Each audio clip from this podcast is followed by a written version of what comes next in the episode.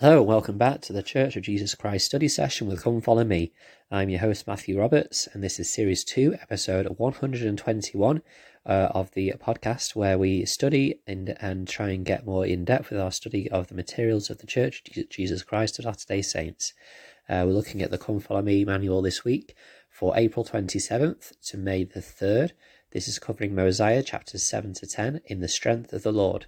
And we're continuing in the personal scripture study sections today, looking at the section which covers Mosiah chapter 8 verses 12 to 19, the Lord provides prophets, seers and revelators to benefit mankind. So it is at this stage that the king has told Ammon about these plates that they have found whilst his people were searching for the land of Zarahemla. And he is intrigued now to know what these records talk about if they are not of the place of Zarahemla. And he asks Ammon if he is able to, or if he knows of anyone that can translate. And Ammon replies with his explanation of a seer. In verse 13 of Mosiah 8, it says, "Now Ammon said unto him, I can assuredly tell thee, O king, of a man that can translate the records, for he has wherewith that he can look, and translate all records that are of ancient date. And it is a gift from God, and the things are called interpreters, and no man can look in them except he be commanded, lest he look for that he ought not, and he should perish. And whosoever is commanded to look in them, the same is called seer." So Ammon is talking about King Mosiah II, who seems to have these interpreters, which allows him to translate. Theodore M. Burton said this about a seer, quote, "Thus one can trust a seer, because a seer may see the heavens open. He may see the great vision of God working in all his majesty. He may see the fullness of truth as it is revealed to him by God, who makes no mistakes. The evidence is clear, therefore, and the interpretation is clear. The seer can bear personal testimony, not based on books, not based on scholarship, not based on tradition, but based on evidence of things that God himself can reveal to him in an actual experience with deity. He may receive a revelation from God by actually seeing and hearing and being instructed in the real truth. A seer, then, is one who may see God, who may talk with God, who may receive persona instruction from God. Our prophet is a seer and revelator. I do not know who originally taught the doctrine. I was once told that it was taught by President Heber J. Grant, but I was taught this doctrine by Elder Marion G. Romney, who told me that the Lord will never let his prophet, the seer, lead his people astray. Men in all ranks on this earth and in the church have fallen from grace, but the Lord will never permit the great prophet, our seer and revelator, to fall or to lead the people astray. Before this could happen, God must of necessity remove that man from the earth." Close quote.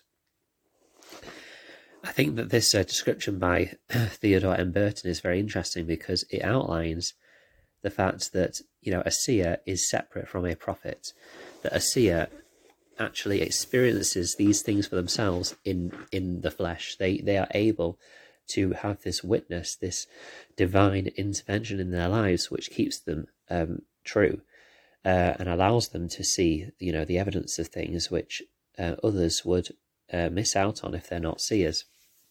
It suggests that a prophet is different from a seer, and in fact the king then says in verse 15 that a seer is greater than a prophet. There's an OY in number 86 by Book of Mormon Central called "Why is a seer greater than a prophet?" And it outlines similar things, how a seer is different to a prophet.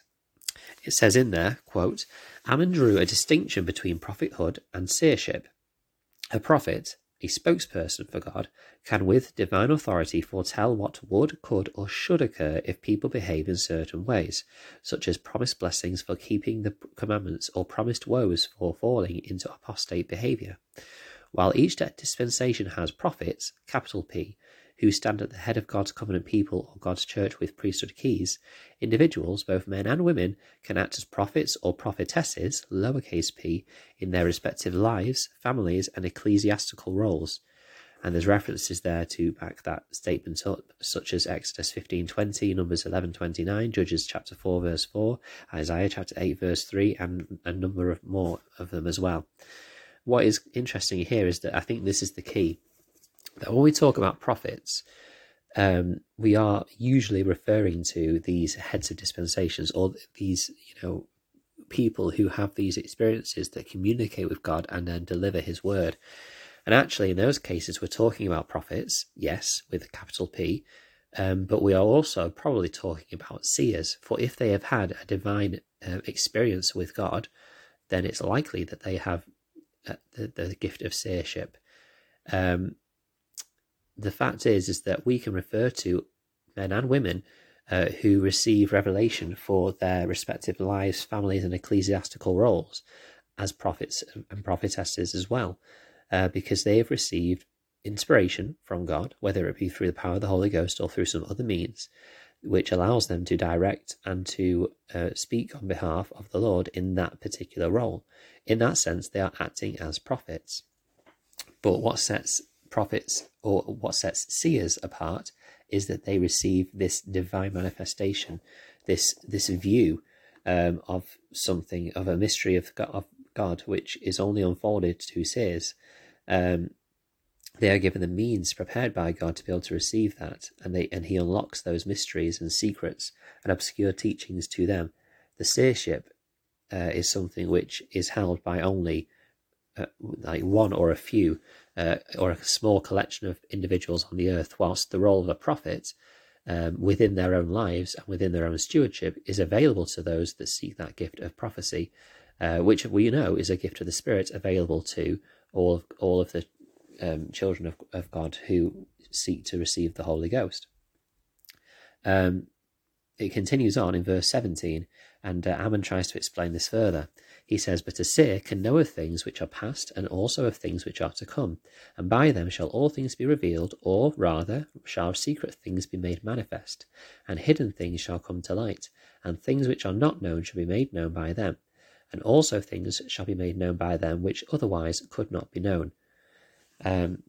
Seers are, important from God to be able to direct us through events which we would not see or otherwise know of ourselves. Dennis B. Neunschwander says this, quote, "The presence of seers among us is not much spoken of, yet the ability to see beyond the present lends power and authority to apostolic testimony and teaching. I refer to two scriptures that speak of this important and unique calling." Ammon teaches King Limhi in the Book of Mormon. And then he carries on and says, "In the Pearl of Great Price, we read that the Lord instructed Enoch to anoint his eyes with clay and wash them that he could see. Enoch did so." To the question of what our modern seers are making known that otherwise could not be known, and what they are seeing that is not visible to the natural eye, I make a very simple response. Listen, ponder, and prayerfully consider that they are what they are teaching and what they are doing. As you do so, a pattern emerges that reveals much, and therein will the answer to this question be found. Close quote. I think that is a wonderful teaching, because then we naturally think, well, we know that the prophet of the Church, Jesus Christ of Latter-day Saints, is sustained as a prophet, seer, and revelator. We also know that the members of the First Presidency and the Quorum of the 12 are also sustained as prophets, seers, and revelators. And I think that we sometimes just let that phrase go over us and just sustain. But do we really consider what we are accepting there? That these 15 individuals have been ordained of God to be not just prophets, but seers as well. And as we've read in this section today, a seer is greater, in inverted commas, than a prophet. Of course, I think, that the phrase greater is a tricky one, because it doesn't mean that they are better than them. But the things that they have the capacity to do is of more content, I guess, or there is more able to be revealed to them than a prophet, because they are a seer. When we consider the prophet today, President Russell M. Nelson, and the Quorum of the 12, something which I shared with my kids, or that we shared with our kids in Come Follow Me yesterday about seers and prophets, is that we have the Come Follow Me program. Now, I'm not suggesting that the First Presidency and Quorum of the 12 knew that COVID-19 was going to be a problem in the early 2020, or most of 2020, let's face it, and perhaps even beyond for a while in some capacity. But I think that they were given a vision or knowledge of the future to know that families would need to have that strength in their homes, and so they needed to have this ready. And then, so this Come Follow Me program was put into place with giving people time to prepare and get used to it for a year and a bit. Before then, church would need to be in their homes. And that's all the church there was. If people were not prepared to do this program, and then suddenly this COVID-19 hit, then they would be in a much more difficult position to keep the spiritual strength flowing into their families. And so we have the blessing of seers. And there's other experiences we could point to, the family proclamation to the world being one of them, and many others. I think that we are truly blessed to have this explanation of seers.